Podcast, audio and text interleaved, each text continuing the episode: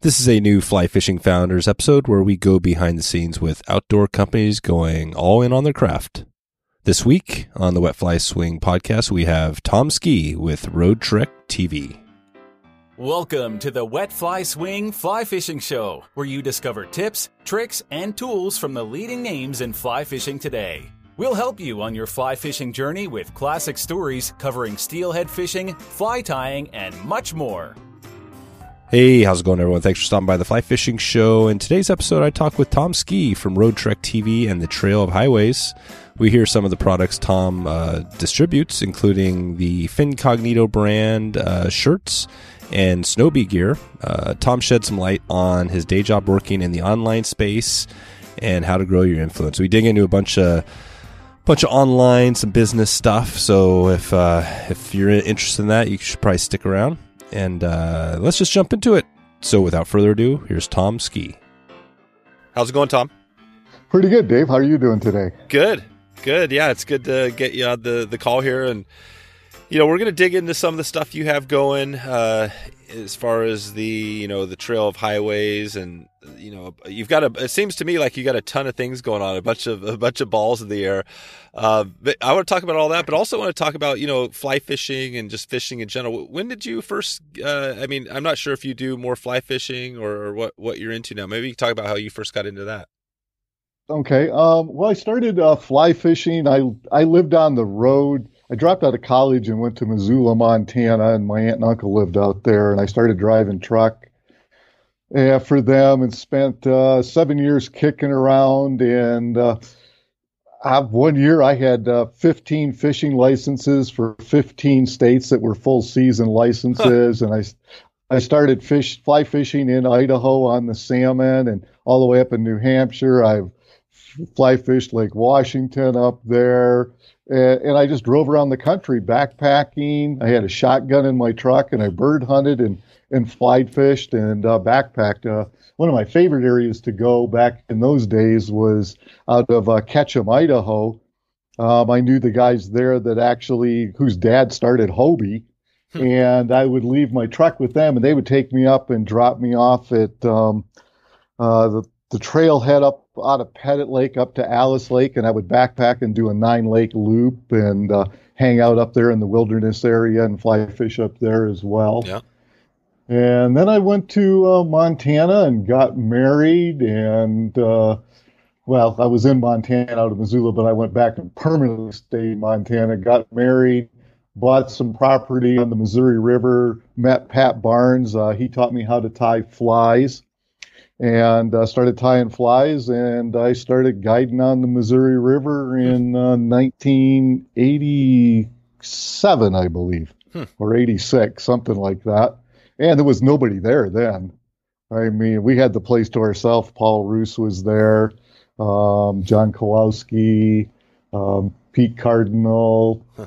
and uh, Craig Matson, who I became very good friends with out of Great Falls and I started doing a lot with Craig and Neil Streaks and uh, Chris Quinn, and uh, just hanging out there and uh, fishing. I was on the on the Mo until 1991, uh, and then I went to Oregon for a little while and hung out with Dave McNeese, and that's where I met John Shewey, and uh, they got me into steelhead fishing. And then I went back to Montana and uh, started running a fly fishing school out of out of West Glacier. Wow. And I was up there until uh, 2000, I guess.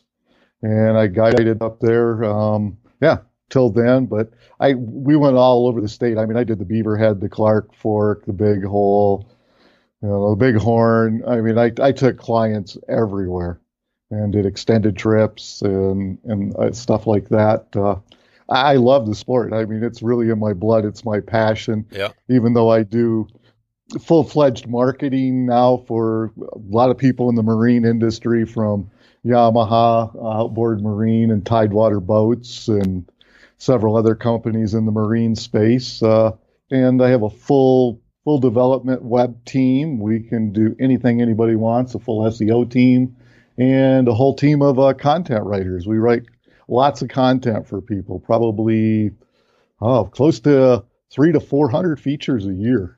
Huh.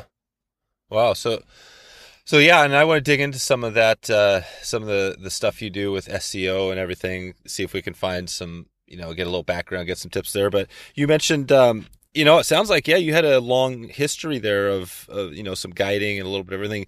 What you know at at some point in there, did you kind of make a decision that you weren't going to be, you know, your typical all in on on guiding and and that end and fly fishing, and then you went some other route? Can you take us to that point, or what was it pretty clean? Yeah. Or, yeah. Um. Yeah. I mean, I just got, I got, I got tired of uh, being out and entertaining in the boat every day because really that's what guiding is. I mean, it's, I mean, it's you're you're really entertaining people. You've got to be able to tell them stories and and everything else. And I, I guided a lot of uh, people, different nationalities uh, from all over the world, uh, Japanese and uh, French people, people from France, Germany, England.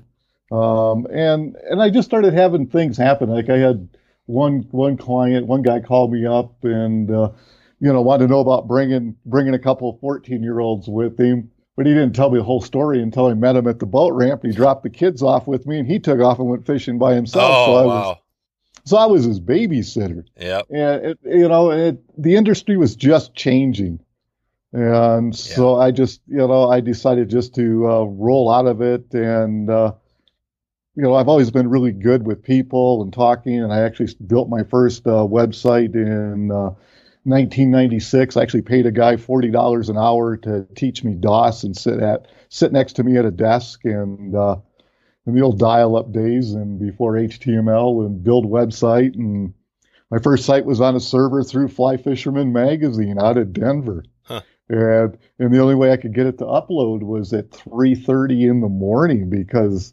Sprint owned all the lines then then and uh, when you would upload you, you could actually trace it uh, from montana that would go to chicago then kansas city atlanta houston you could follow your data going across the lines till it finally got to denver you know Yeah. and, and uploaded to your website and Wow. So yeah, so you basically, I mean, I guess it's similar to my story a little bit, where you know I did a little bit of guiding too, but just just didn't love it, you know, and that's the bottom line. You didn't love it, so you went into uh, you know the online space early on, and, and you've been doing that now for, uh, I mean, basically what, like 20, 20 plus years now. Um, yes, I actually have. Yeah. Um, we were, I was selling first. I was booking uh, trips online, T-shirts, and I had ten thousand dollar bronzes online. But we could, in those days, you couldn't even get people to look at anything that cost that much online.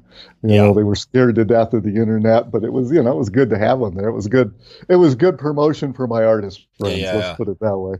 Well, I want to dig into some of the uh, you mentioned the consulting you do and things like that. But before we get there, can you just talk? Because I'm a little uh, I don't totally know. I mean, I know some of the websites that I guess you you know you own. Can you talk about your own? Because I think of the trailofhighways.com. There, when you go to that, you instantly come to um, where it looks like you're selling um, Fincognito brand uh, products. Can you talk about you know what what you're selling there, just what you're you know, and kind of all the the websites that you own personally or professional, you know, professionally? Oh, professionally, well, through another uh, media company out of Georgia, I've got 106 websites that, uh, in that company, I think believe we're in the process of uh, of selling off. So I don't want to dive into too much of that. And there's a lot of proprietary stuff there, but uh, we do a lot of content there. As as newspapers were going out of business. Um, I went across the internet and I was working for Newsblaze out of San Francisco at that time uh, doing web development and selling ads for them and uh, managing content and things like that. So I started buying up uh, newspapers as they were going out of business, just their websites. That was the only thing they had that was worth any money. Uh huh. And first one I bought was St. Aug News, which now is 20 some years old and has a lot of traffic to it. And I just picked them up across the U.S. We've got 106 of them. We use to market companies out of there. And then I, I was, I just, I'm an avid backpacker and I still love to fish and I still love to, I actually love to tie flies more than I like to guide. And I'm going to actually start a traveling fly tying video series where I'm going to be I'm going to be gone starting in March. I'm going to be working off of the road for six months straight, I'm going to be backpacking sections of the Pacific Crest Trail. I've got all my permits. Uh, I've got friends coming over from Germany doing the Continental Divide Trail. I'm going to go hook up with them and do sections of that as well. But I, and I'm going to I'm plan on fishing uh, at least two days a week while while I'm out on the road, and I'm going to do beginner fly tying videos and show people how to live on the road and have the right type of fly tying material with you. And I'm using a, uh, a boat gear bag. Basically, I've set up with everything with all my whiting hackles and different hackles in there, and and uh, just teach people how to tie flies and do fly fishing videos and more backpacking videos and and show the trail. I mm-hmm. love to be outdoors. I love to walk. Uh, to me, there's nothing like uh, hiking down a trail somewhere. Nice, nice. so, so it sounds like you've been you've been kind of traveling on, you know, and you're going back on the road. I mean, do you have? I mean, what what do you have a like a family there, or what's your background? I mean, have you have they been, you know, just how have you been able to be a? Sounds like a traveler for a lot of your life. Um, I've actually designed my work around that. When I first started working for Yamaha and a bunch of other companies, I was actually living out of a van and I just use a MiFi unit. And there's actually videos out there that are really old from a, a family called the Wynn family, and uh, and him and his wife were doing exactly what I was doing, but they were actually videoing it, and I wasn't. Then they run a marketing company as well, and uh, and I've just designed my life so that uh, I've got a great staff and people that surround me, and I can be out and be gone doing this. Uh, as far as children goes, they're all grown, gone, and have lives of their own and in their 30s. Really? So, yeah. Yeah, nice. well, I'm gonna be I'm gonna be 63 years old next month. There you go, there you go. So you're still you're still young, and you got plenty plenty of time here. What what now? Your kids? How how many kids and uh, girls, boys? Um, I have one that's my own biological, and then I have a significant other that uh, I participated in raising those three, and there's two girls there and a boy there. Okay. And uh, my biological daughter and the one other daughter, they both live in Seattle, and the other kids are in Montana. Oh, gotcha, gotcha. And are your kids doing anything in the outdoor space, or what are they up to? Um, not really. They they are hunters and fishermen, but uh, uh, one of them is married to a geologist, and her background was actually to be a hydrologist, but uh, she uh, works the corporate world at Zillow. Oh, and there you go. And so, yeah, so you know, it's uh, and the other ones, um, they're well, they just had they just well, we just had uh, four four grandchildren born in the last three months. So actually, the one boy, he's actually uh, being a stay-at-home dad right, with the baby, and uh, his wife's got a great manager's job, and so she's working. And yeah, uh, a little bit of everything. The other, yeah, a little bit of everything. So it's uh, you know, cool. it's, it is cool. It's fun. That's cool. So yeah, I want to get to. I'm trying to just get a picture of you know for those that you know I, I know there are people that listen to this that are going to be interested to know like on the online space how you know how you make a business out of this. Can you talk about you know a little bit about where you know online where you make your money, or is it coming from you know those sales and the the trail of highways, or is this coming from consulting? Can you give us a little perspective on that? Um, it, it actually comes mixed more from consulting. Um, I've actually got clients out there in the archery space that uh, I've built their website. I do all their marketing, all their SEO, and I've taken them, and they're a local Colorado company, from not having any online business at all 18 months ago to doing $10,000 a month online. And they're and their local walk-in business is is almost 30k a month. And that's all just from seo marketing content with blogs um, things of that nature. And i do that for several other companies. And i haven't taken i haven't been able to get my own business up that far as far as apparel and stuff goes. And i, I work with Klymit gear too who i love those guys out of uh, out of Salt Lake City. I saw their tents, backpacks, uh-huh. uh, sleeping bags, and things like that. But I, I'm so busy doing getting everybody else's business up to the level that they would like sure. it that no I don't time, take no enough time, time to do. to do my own. I'm kind of like the auto mechanic. Yeah. Everybody else's car runs great, but mine mine kind of chugs along. Yeah, exactly. That's pretty good. So, so, like, let's take it to the archery that that company there. I think you know the interesting thing is is that um, you know definitely there are people you probably have some tips and tricks. People maybe they're doing their their solo thing, trying to start a you know their business out here. Can you talk a little bit about you know how you got that company from you know zero to ten k? I mean, what what is what does it look like? What did you do for them? You know, you talk about SEO. like, wh- wh- when they come to you, how do you? Can you give us a little uh, brief rundown on that process?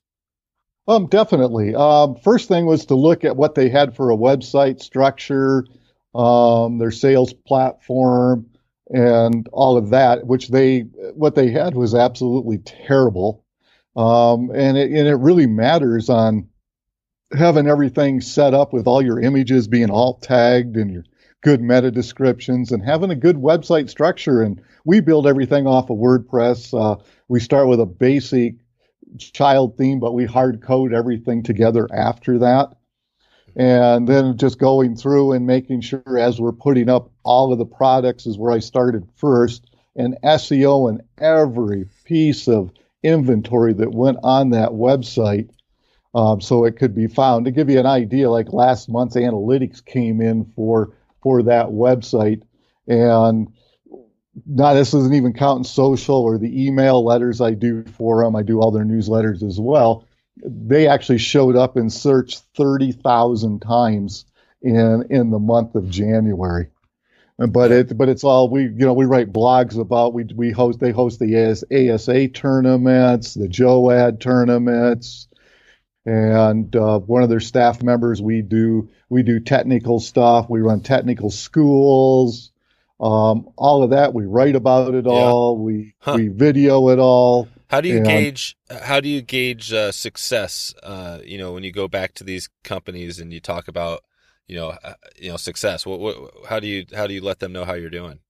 I mean, are there is there one metric? Is there a few? I mean, do you have one? Is it just uh, bottom line? a lot of metrics. It's it it goes basically about you know traffic to the website, how it's performing, um, and and their involvement too. Because if you just put up, everybody's got this, you know, I call it the field of dreams syndrome. Build it and they'll come. That is not the truth. Yeah. Um, if you build it, they don't come. No. Uh, you've got to work it. You've got to be running a full social program. You've got to be having a newsletter going out, and you've got to have a you know a few thousand people signed up for your newsletter in order for it to have any type of impact at all. Um, you know, social media, it's hard to anymore. Back in the early days when I first started, I mean, I've got a social network of over a million people through the other company. Um, but it was easy back, you know, back in 2009, 2010 to build niche social networks. It's a lot harder now. Everybody, you know, in the old days, the, the, I'll call it the old days, even though that's 11 years ago. Yeah. Um, it's not really that Oh, long yeah. ago. Yeah. Um, you know, it was easy to go in and gain followers and build an audience, and you had good reach. Where now, to me, Facebook, I absolutely detest it, but I use it. Mhm. Um, they've taken, you know, where you had like, you know, I could got, I got one client who's got 250,000 followers on, on Facebook, and we do a post or anything, you only reach 5% of that audience yeah. which to, which to me is I mean Zuckerberg's a he's smart but he's really a crook Yeah. because you put you put in all of this work to build an audience and then they don't even get to see your postings or read your stories Yeah. or anything unless you pay him to reach your own audience Right. after you've put in all this time and everything to build it and, and I just I just that to me just grinds me I mean I I get that they've got to make money and stuff but there ought to be you know you ought to pay to reach other audiences other than your own Yep. and you know and one thing people don't understand when they come in too is i i do have an outdoor network through road trek tv of over 100000 people that's that's a, a niche market for fly fishing backpacking and travel and you know people think you know they come in with you know three four five thousand ten thousand thirty thousand people but you're feeding the same 30,000 people the same message over and over and over again. So after a while, you start seeing diminishing returns.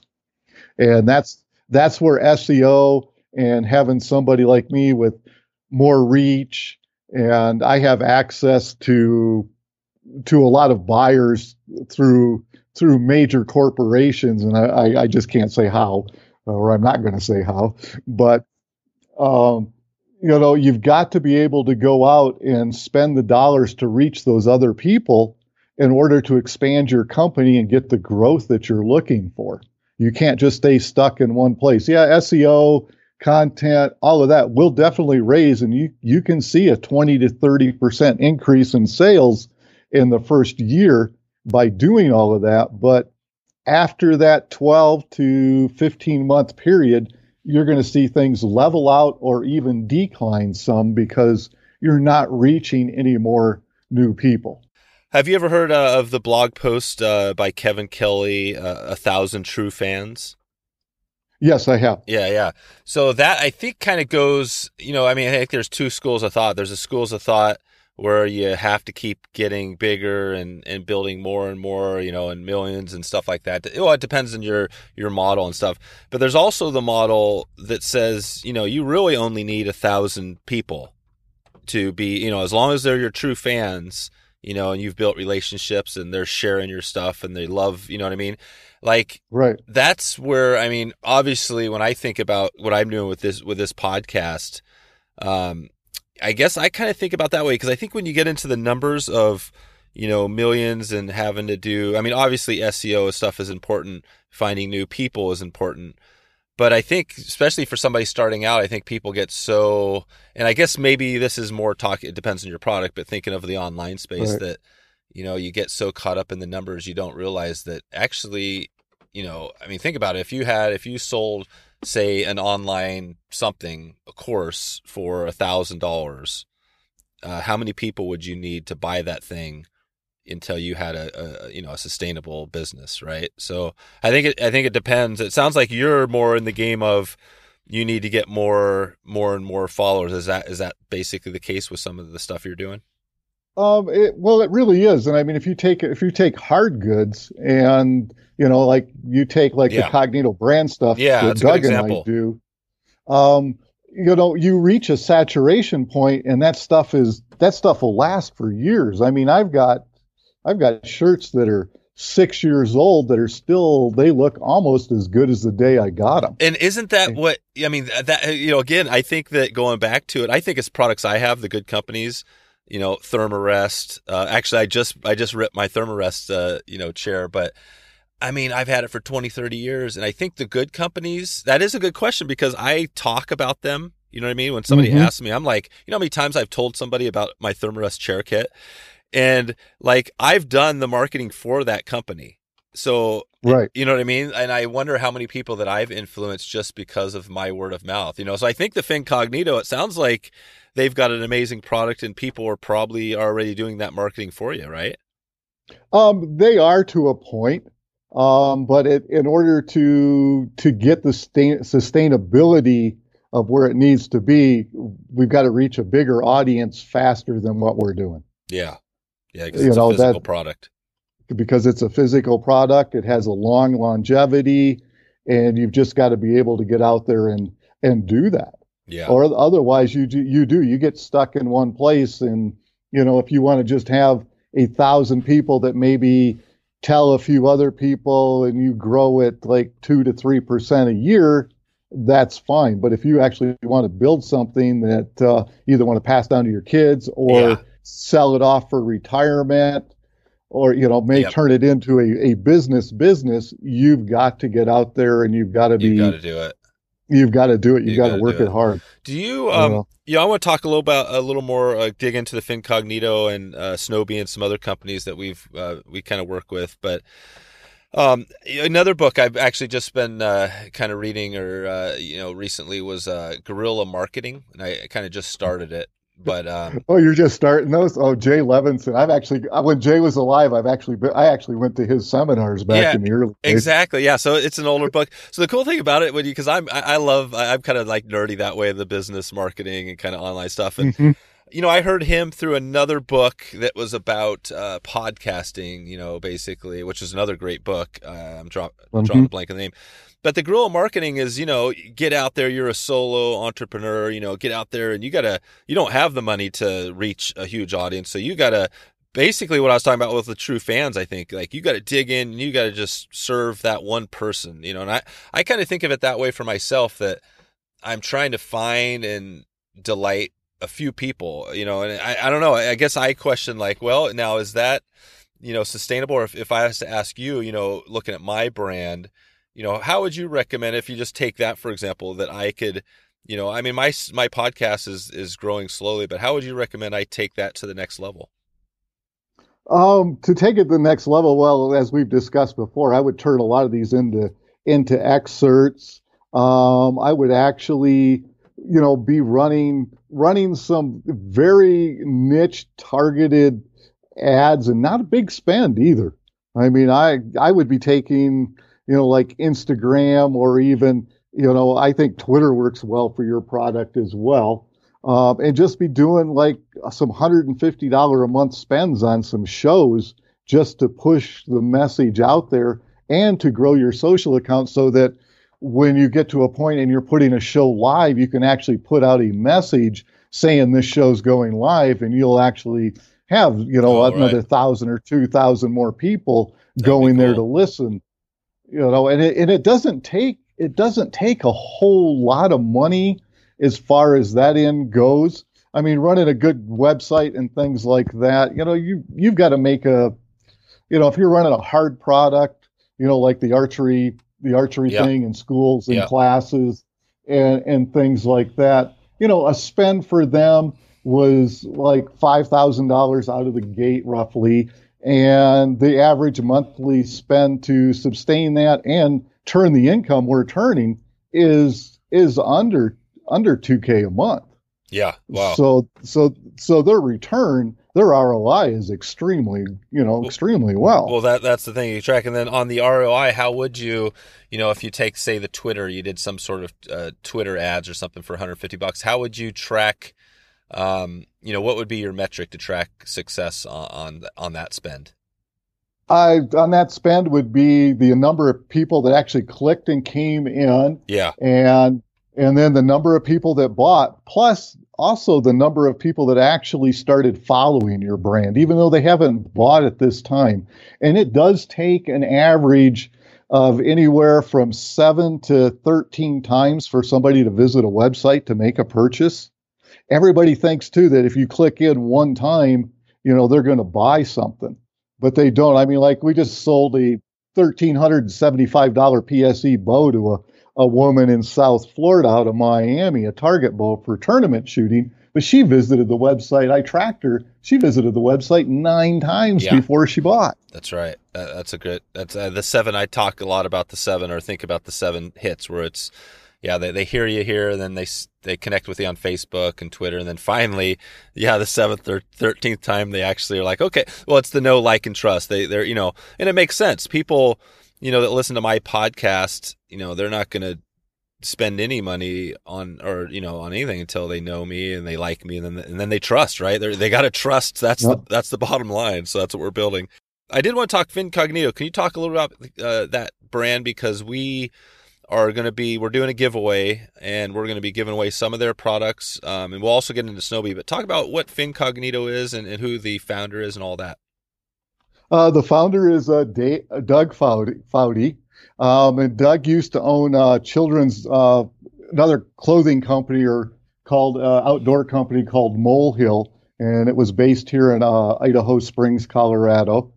Um, and he sold that off as regulations changed, and it was just got harder to do children's clothing. oh yeah And so he, you know, he's an avid fly fisherman, and I've known Doug for a while.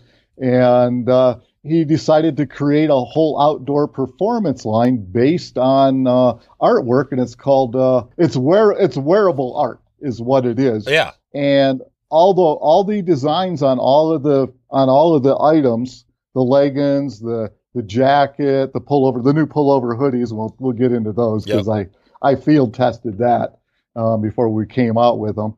The some pro hoodies, the gloves, everything. It all artists make money off of everything that we sell off of off the websites Oh, and out of out of our, out of the retail stores and, and things like that. So I mean, we're helping artists and we're Yeah. giving people great designs and great products. I mean, everything is an SPF 50, um, and it, and it's awesome. I mean, I backpack in it. Well, if you go watch my videos, you'll see I'm wearing I'm wearing the brown trout leggings most of the time, and That's right. uh, a couple of my favorite shirts out of the group. That's right. I Uh, saw I saw you at the. Uh, I think that's where we met at the IFTD. You were wearing the spandex, the leggings, and uh, I asked Doug at the show. I was like, or we got talking. He's like, uh, you know, no. Uh, he's like, Tom. Tom wears the leggings. I don't really wear the tight leggings. so it's pretty. You you, uh, you support. Yeah, I mean, you're a big. You're promoting. I mean, that's this products on your Trail of Highways, right? Those are all of Doug's products. Yes, they are. Yep. Yeah. So you're Well, not well, not everything. I've got Klymit and other brands up there as well with Snowbee, but all the all the apparel on there is definitely his. Oh, okay. Yeah. So when you're selling it there, you're just doing that as, um, I mean, how how does that work? Do you, do you get a cut off of those sales that are going through? Your Oh website? yes, definitely. Yeah. Yeah. off of off of everybody, and then I actually work for with with him and uh, Snowbee for building up their brands, generating sales on their own website, and Oh, okay. I mean I promote I promote them more off of their own website than I do off of mine. But yeah. uh, so fin so fincognito.com. Um, yeah, so actually, we've just changed. Uh, we're redid that website. It's actually Cognito Brands now, and uh, we Doug's expanded it, and I've helped him come up with different things and field tested stuff.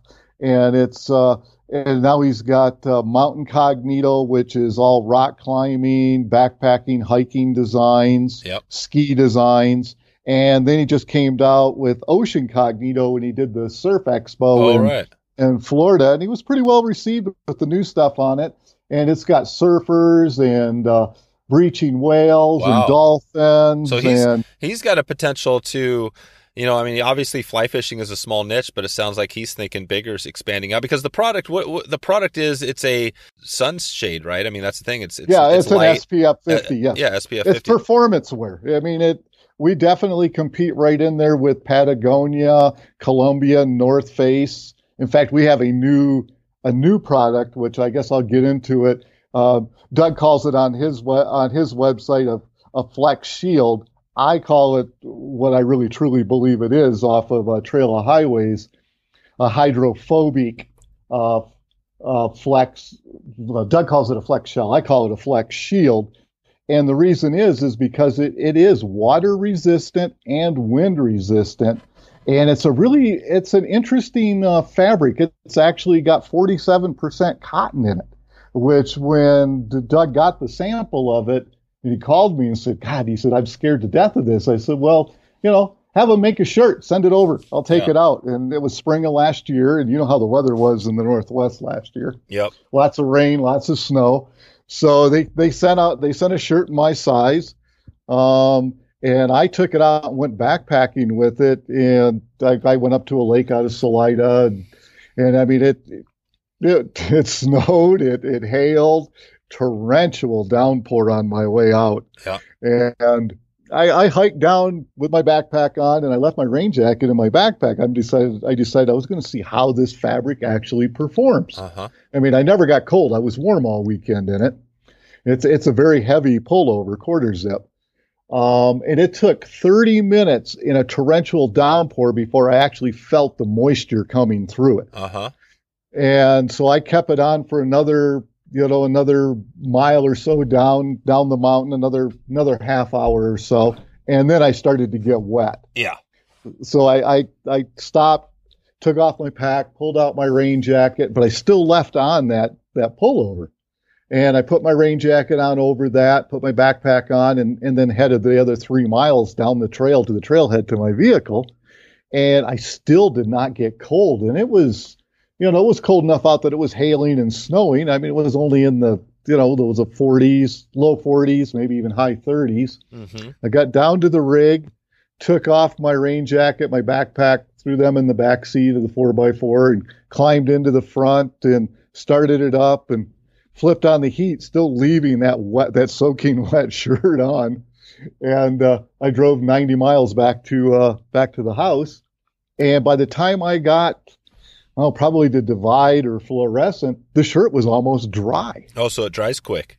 It Quick dries quick. Quick drying. Yeah. So, you, so it's a perfect perfect outdoor and I'll and I'll put a link to that um, that product in the show notes so people can check it out. Is that something that we can actually uh, purchase now?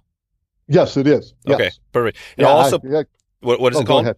You know, what, Um, I call it a hydrophobic flex shield. hy- hydrophobic. Okay, and and also at yeah, uh, I'll, I'll email you a link over to them. Okay, perfect. And um, at wetflyswing.com slash uh, giveaway will be a, a, a link to the giveaway that we're doing. And actually, I think this might be by the time this publishes, goes out, at the giveaway that we're doing may be over. And if it is, um, people can still sign up there and, and get their name in for the next giveaway we'll be doing. And I'm sure that down the line there'll be more Fin uh, or a Cognito brand because it, it's a cool product. You know, it it catches your eye right away. It, it's bright. There's cool big fish photos on it. So yeah, I, I want to get before we get out of here. I want to dig into some uh, tips for people. You know, again, I, I think my focus here is maybe that new guide or company that wants to, you know, get do better on their social media. Maybe we'll get into some tips a little bit. But before we do, um, I want to talk about Snowbee. They're another company who I actually met William and his crew at uh, again IFTD. Another plug for IFTD. I think that that's again networking. If you're a business, your your best chance. I've many people have said on this podcast. You know, go to the events. You know, that's the best thing you can do. But um, yeah, I met Snowbee there, and we were talking about you know looking at their gear. I wasn't familiar with them at the time, but they broke out this really cool jacket, rain jacket, which was just this uh, unique thing. So maybe you could talk just uh, briefly about you know, uh, the, company and that jacket, kind of what they do best. Okay. Um, Snowbee has actually been around 40 years. They aren't very well known in the U.S., unfortunately. Uh, more so in England and Eu- Europe, Germany, and in that area. But their products um, exceed um, everything else sold in the U.S. by a long shot. Uh, it, I'm I'm I'm amazed and uh, and blown away by this stuff. You know, being in the industry as long as I've been in the industry, um, I haven't seen anything like this, and the ingenuity and even the new stuff coming that I can't talk about is is actually mind blowing. But the Nevalis jacket that uh, you're talking about is probably the best puffy on the market. It's better than any of the competitors out there. It is actually we, it's really waterproof, but we won't say it's waterproof because the seams, the new, the next generation will be. And but this one, you know, around around the seams and stuff, water will seep in a little bit. But it, but the down always stays dry. Oh, that's right. it. It's down. Yeah. So it's a down jacket. It's a down jacket. It always stays dry. It's totally wind resistant, 100%. I've worn this thing out at 13 below zero in 30 mile an hour winds and not got chilled except for my face. Does it? Um, Uh, and I love down. I mean, I'm a big when I talk about the, the stuff I wear all the time. It's uh, I try to wear mostly wool and mostly down. I mean, as far as the same here. yeah, as far as the natural. I mean, there's a ton of synthetic stuff, obviously fleece and all that, which is great too. But I mean, you just can't beat down, right? I mean, as far as staying warm, and, and does this jacket uh, pack up pretty small? Um, actually, it does. I'm taking it with me on the backpacking trips this summer. I took Yeah. it last fall with me as well. Okay, cool. Um, yeah, it fits in. I have a, an old uh, stuff bag. Um, I don't even remember what product was in it that I wore out, and it rolls up nicely. And uh, I have a little Velcro strap I throw around it to compress it down further, and I just drop it in this stuff sack. yeah, yeah, and that's it right. uh, works great. That's right. Okay, and and then also, I mean, I think Snowbee has uh, waders. I mean, can you talk about some of the other stuff they what what they do, what they're best at? Um, yes, I definitely will. And uh, waders and fly line is uh, two areas Oh, they really excel at. Yes. Wow. Okay. Um, they're they're fabric. Uh, well, it's called a fabric soft touch uh, uh, prestige wader, breathable wader. These things are incredible, and I've never seen anything like them. And they don't make noise when you're walking. They have waterproof pockets in them, and they're double and triple layered in in the in your rear end and down through your knees and stuff. And the way the layers are put together is if a thorn pokes through, it'll only go through one layer, so it doesn't go all the way in. So you don't get wet while you're out there waiting. You can pull the thorn out, fix your little hole later, mm-hmm. and the water will just build up inside, and you can easily get it out in between the two layers if you're if you're wading that deep. Mm-hmm. And it, it's it's an absolutely incredible product. Mm-hmm. Uh, you know the way the way that's designed with the air pocket and and how the seams are sealed and you know like you take your your five layer neoprenes that everybody's got out there everybody brags yep. about those things are like wearing cardboard.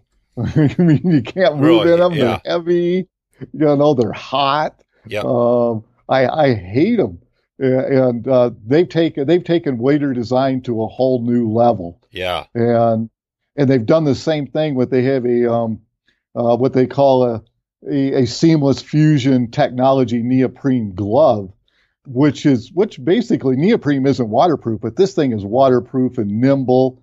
Um, it's a one uh, millimeter uh, thick uh, neoprene, and it has anti-slip on it, so you don't take the slime off of fish, so you can handle fish while you're out fishing with it. But the other thing I thought was really cool with it, I'm an avid photographer, and I could run my SLR with it without oh, really? taking the gloves off. Oh yeah, it's it's awesome. This is uh, cool. I'm actually just looking at the um, the Snowbee website, and this is what I love about this show. I mean, I think there's probably some people that maybe aren't into all the nerdy the nerdy gear stuff, but I mean, you know, you got fly rods, reels, lines, waders, fly bo- I mean, apparel, all sorts of stuff. And so on the fly reels, I which I didn't even really realize, um, it looks like they have i mean do they have both like uh, trout and steelhead salmon bigger stuff game fish um they do um they've kind of pulled back a little bit on that because they just weren't making a big enough dent in that market yeah. and so they're everything is pretty much geared around trout fishing and freshwater for bass and you know they, they definitely have uh, light, lighter weight steelhead stuff there's no doubt about it. Yeah, yeah. I'm looking um, at one. I'm looking at one here. Um, the uh, I guess the Spectre Spectre is a uh, the cassette reel. Not the sure. cassette reel, yes. Yeah, I'm yeah. not sure if that's the uh, spec. It's actually called Spectre. Spe- yes. Oh, oh, oh, right, Spectre with the R. Gotcha. So the seven eight probably is something that would be a steelhead type. Yeah, of... steelhead, pike. Um, yeah, you know, they'll make a good bass rod, things bigger like stuff. that. Cool. Muskie. They have a line called a thistledown line, which is a a multi uh, rod weight line. They have it goes like a one, a two to five weight, and then a, a uh, six to eight weight. And this stuff is incredible. Um, I took a two a two weight rod and was actually hitting a target at 80 feet with this line. Really? Are you a yeah? And the are way, you a spey casting champion? Or not no, are not. you a fly fly casting champion? um, no, but I back in the day when I used to guide all the time and I was running a fly fishing school at uh, yeah, you're pretty West good. Glacier. Um, well, we had a 42 foot casting pond up there, and I would take and put a two uh, two two inch Dixie cup on the other side on the ledge of the casting pond, and you know, I, mind you, I was I can't do that anymore. But uh, back in those days, I was out every day. I mean, I'd guide a couple hundred days out of the year, and I could I could lay a fly in that two inch Dixie cup at 42 feet. There you go. There you go. So you are a good good caster. I mean, so this line, just briefly, how you know, so you can cast from low, very light rods to very heavy rods. What is the what do you know the technology, all the diameter, all that stuff? Yes, I do. Um, the the tip on it for a delicate um, presentation actually goes down to a one weight line, but the running line is actually actually a lot heavier. But it the but it's but it's still thinner than everything else on the market, and the uh, their nanotechnology, their coating over the top of it where if you were to put it underneath a microscope and look at everybody else's coating, you see air bubbles and, you know, air pockets and this type of stuff in it. This is completely smooth. You do not see any air pockets or anything like that, which allows it to go through the guides a lot smoother and through the air smoother because there's nothing to catch on. Gotcha. And how heavy can how heavy of a weight rod can you do use it on? Um, I've only used it up to a six weight. Um, I know they say you can do a seven and eight weight with it. I've got an eight weight rod here, but I have not tried it on one yet. Yeah. So I can't honestly say. I'm Gotcha. fishing mostly, you know, three to five weights most of the time. Yeah, yeah, yeah. It seems, um, and I'm not definitely a master of uh, fly lines, but I have talked to a few people more on the spey side and talking about grain weights, and it seems Mhm. like I will have to, you know, I mean, I, it seems like I don't understand, right? Because you talk about grain weights, a certain grain weight, a line weighs a certain amount, it balances with it, and people talk about, you know, lining a rod where you have to change it up to get the right line for the rod. It seems uh, Right. crazy, kind of interesting how you could have something that would fit a bunch of different weight rods when grain rates would you, must be different. Um, yeah, I thought it was uh, kind of wild at first, and one of the things I did notice with it is I was I, had it on a five foot uh, or a five weight nine foot six, and I was trying to do twelve foot casts with it, and I was having a little bit of trouble doing that. But when I started getting out to normal twenty five to thirty foot casts, it was great. It was incredible. And then when I put it on, I fish a seven foot three weight a lot. Um, you know, here in Colorado, you know, we don't have what I, I mean, I go over to the Taylor quite a bit. The, the I fish the Arkansas a lot where, Oh yeah, you know, I definitely, I definitely use, I use a 10 foot three weight over there. Um, but, uh, you know, cause you got to just get out there a little farther and do, you know, do a little more. But on the Taylor, I fish a seven foot three weight and I use nothing but that thistle down line. And, you know, when I'm catching 14 to 18 inch browns and I'm having great, uh, great presentations with both dry fly and nymphs. And, uh, I nymph fish a little different than most people. People look at me weird, but, uh, everybody uses those small dainty strike indicators yeah, and I use an I, I use an ice fishing bobber for an indicator. Um, Yeah. and I and I I well I started doing that when I was guiding. I ordered these things in from Gunnerama. I used to sell them out of my fly shop, and they're styrofoam and they're about an inch and a half long, and you feed the line through them, and they're orange on one end and white on the other end. And I started using those for clients because they could never see when they were getting a strike. And as soon as I switched over and started using that for the indicators nymphing with the clients, their their their hookups went up by over fifty percent. Nice. Well, anything else we want to dig into on Snowbee? I mean, obviously, there's a lot of different products people can check out at uh, snowbee-usa.com. But uh, anything else before we kind of move on? Um, no, they do have a great new um, camo tippet material I've been using that's uh, pretty awesome. And uh, you know, other than that, they're the, just stay tuned because there's a lot of really cool innovations coming. I would get in now and start making switches. You know, the lines aren't going to change much. I would I would get a thistle down line. I can't say enough about that. I've been fishing that for a little over a year now, and the Nevalis jackets are. Yeah. I mean, I'm out there on the trail all the time, and I've used the other puffies out there, and those things. I mean, I, I've got one acquaintance who he did the trip. He did a triple crown finally last year, and he carries three puffies to stay warm in his backpack. And I'm like, what are you doing that for? Get Yeah. you know, get this Nevalis jacket. You only need to carry one. Exactly. I mean, think of you know, think about the space and the weight, and Yep. you know, I mean, that's that's how bad these other puffies are, and they're in the same price range. Yeah, yeah. You know, it just kind of cracks me up. Yeah, I'll put a I'll put a link to that. Well, and I think that is going to be our giveaway, one of our giveaway products um, for this. Yes, round. it is. So we'll have that. Okay, Yep. cool. Well, if anybody has questions, I'll I'll put a link in the show notes. They can check out more of Snowbee, and I. Uh, um, well, we're gonna wrap it up here, Tom. Uh, pretty quick. I uh, just had. Um, I guess this is what I call the rapid fire round. Um, although it's not Okay. always super rapid, but you know we'll we'll uh, we'll do our best here. Um, so, so when you think about, you know, obviously you have a lot of experience fly fishing, doing a lot of stuff in the outdoor space. You know, what do you think it is that people, you know, that that maybe know you or or don't know you that they get wrong about you? You know, after knowing you, talking to you, or maybe maybe not even. Maybe they see you online and they see this. Is there anything that people get wrong about you? Do you kind of know where I'm coming from there? It's, uh, you know, Um, yeah, I, I think people think that. Um, well, because I well, I mean, I, I'm pretty loud and kind of overdressed when I'm on the trail. Um, Oh, yeah. You know, I, I I get a lot of weird looks, and a lot of a lot of people stray away from me because they because they do look at me like I'm a little bit because you're wearing spandex because you're wearing tight because I'm wearing spandex brown trout leggings. You, you, you know, know, I got I got to throw this out. I think where was I've written a, I've written a little bit online. If you search for um, pink spandex, uh, pink spandex Eagle Creek Trail, you'll find mm-hmm. probably an article about me. I, one I can't remember how it came to be, but I was uh, somehow it wasn't a bet, but I was just some, somewhere it came with my family. I was like, you know, we were doing a lot of hiking. I said, you know what? I've got these pink spandex, or I, you know, I'm going to wear them on this major trail, one of the busiest trails in our area, and just see what what happens, right? Mm-hmm. So I wore pink spandex that day, and I couldn't believe the, I mean, the looks eh, that I got that whole day. I mean, I was definitely the the freaky person out there and everybody was like some people were laughing some people were running away. I mean it was it was unbelievable right? It was kind of a test and that's that's kind of what you're talking about right? Oh yeah exactly. And that even goes back to uh, one of the one of the well the one of the stepdaughters. Um, i lost a bet to her and the bet was that she got to dye my hair.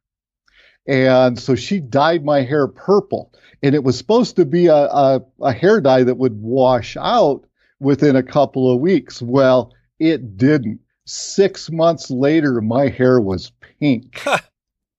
and I was going to business meetings like this and making sales. But what was the amazing part is when I told prospective clients, you know, they would ask about my hair, you know, and I have long hair and a, and a, and a beard and everything. And, and I told them what the deal was, you know, that I lost a bet to the daughter and, yeah. you know, and this is what happened. 90% of them signed a contract with me because they, they said I had, they, they believed I had great integrity because I would honor a bet with my child and do this. Roy. Yep. So, so it actually helped your, your business. It helped my business in the long run. There you go. There's a good, uh, there's a good reminder for everybody just to be, to be open. And your beard, your beard, for the record, your beard wasn't pink. No, my beard wasn't pink. Yeah, your beard no. was pink. Okay. Um, Okay, cool. And um, and what about? Do you have any? You know, I was just thinking about. I don't dig into the conservation much, but do you have any uh, conservation? Uh, you know, kind of messages, species, anything that you focus on, or any of the companies you work with that kind of that you know give back to that whole that whole uh, process.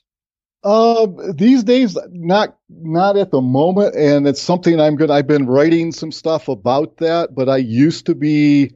Uh, very heavy and I'm still heavy into conservation when I'm talking with people and things like that. I believe what's going on in this country right now is a is a is a is a crying shame and yeah. that the American public is being raped by our government and corporations.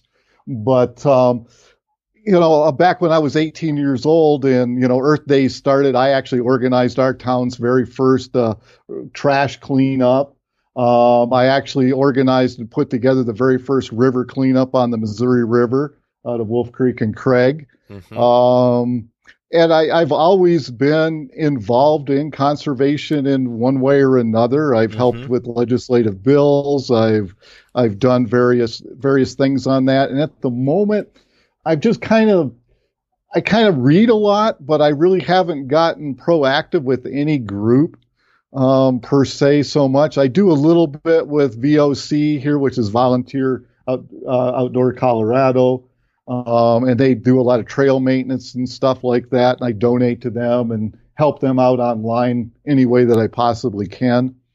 But yep. um, cool, you know, I just haven't gotten out, and well, er, you know, I look at yeah, look at er, the big boys. Oh, oh go yeah, ahead. Go, uh, no, yeah, finish that thought on the big boys.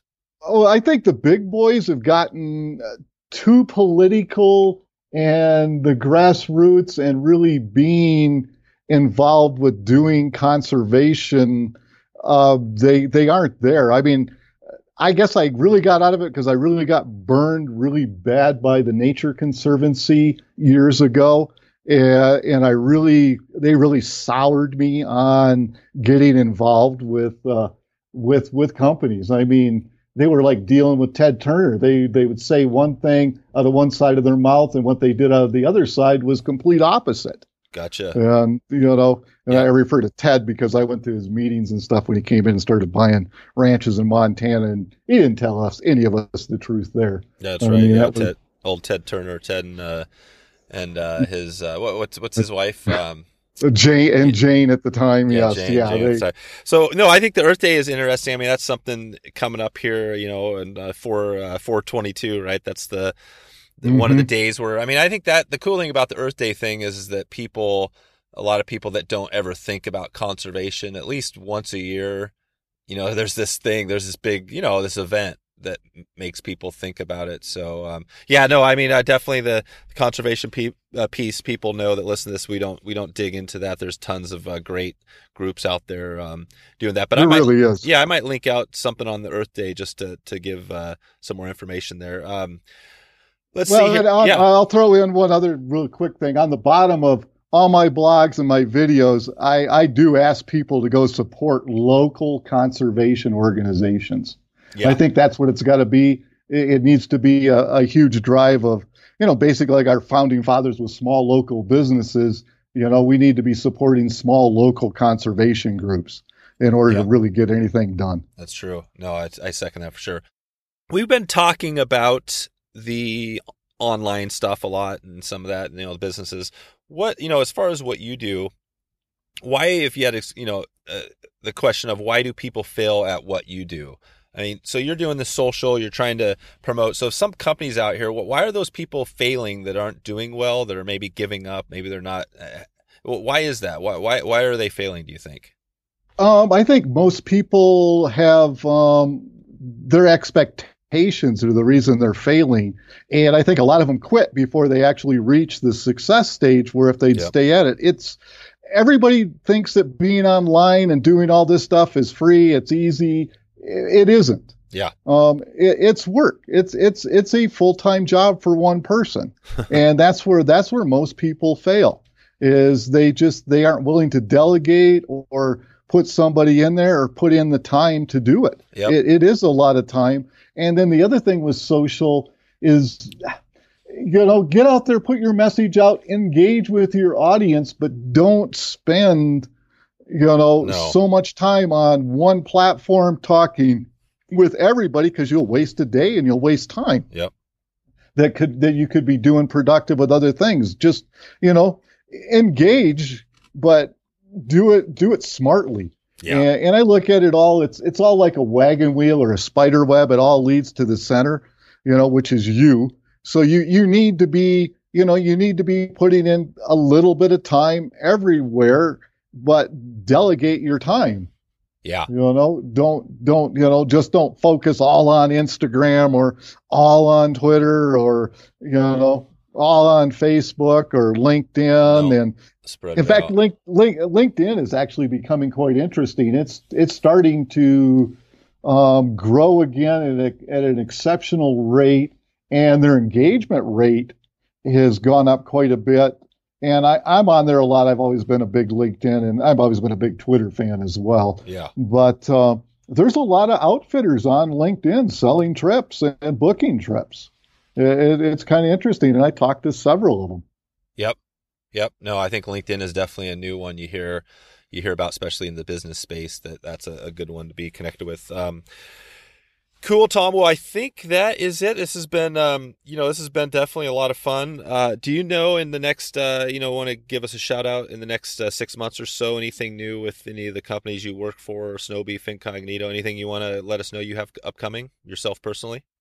Um, personally, me, I'm going to be out living on the uh, in a tent on the trail, tying flies and fishing and shooting videos. Snowbee has new products coming out. I just can't say what is coming. Yep. Um, but you're going to see them expanding more into um, not so much the fly fishing space, but the outdoor backpacking, hiking, uh, biking. That they're heading in that direction is where they're going. There you go. Does that mean they're does that mean they're going to slowly be leaving the fly fishing space, or will they still have gear?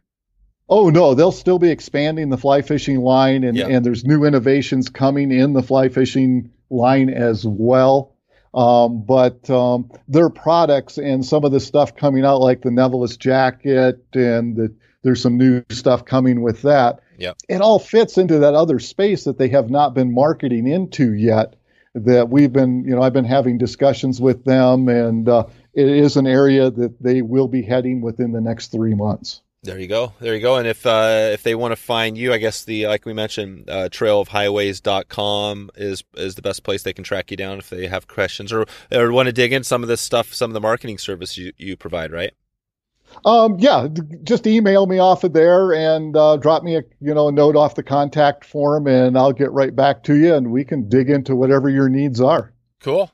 From talking just talking fishing and backpacking to um, you know, marketing and website design and build, uh, phone apps, whatever you may need. That's it. You do it all. This is the cool thing. You're like a uh, like if somebody wants to do it, you, you can kind of cover them. So this is great, Tom. Well, this has been a lot of fun. I think this has definitely been one of those episodes is a little bit different than the norm, and you know, I, I like mixing it up. So I think there's probably a few people that will that will love this, and uh, maybe they'll you know re- reach out to you, and that you'll hear uh, from you know hear of them through the show. So that'd be cool. But yeah, thanks again for coming on in, in the chat, and we'll keep in touch with you.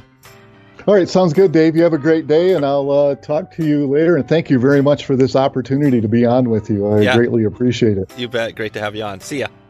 All right, see you later, Dave. Thanks.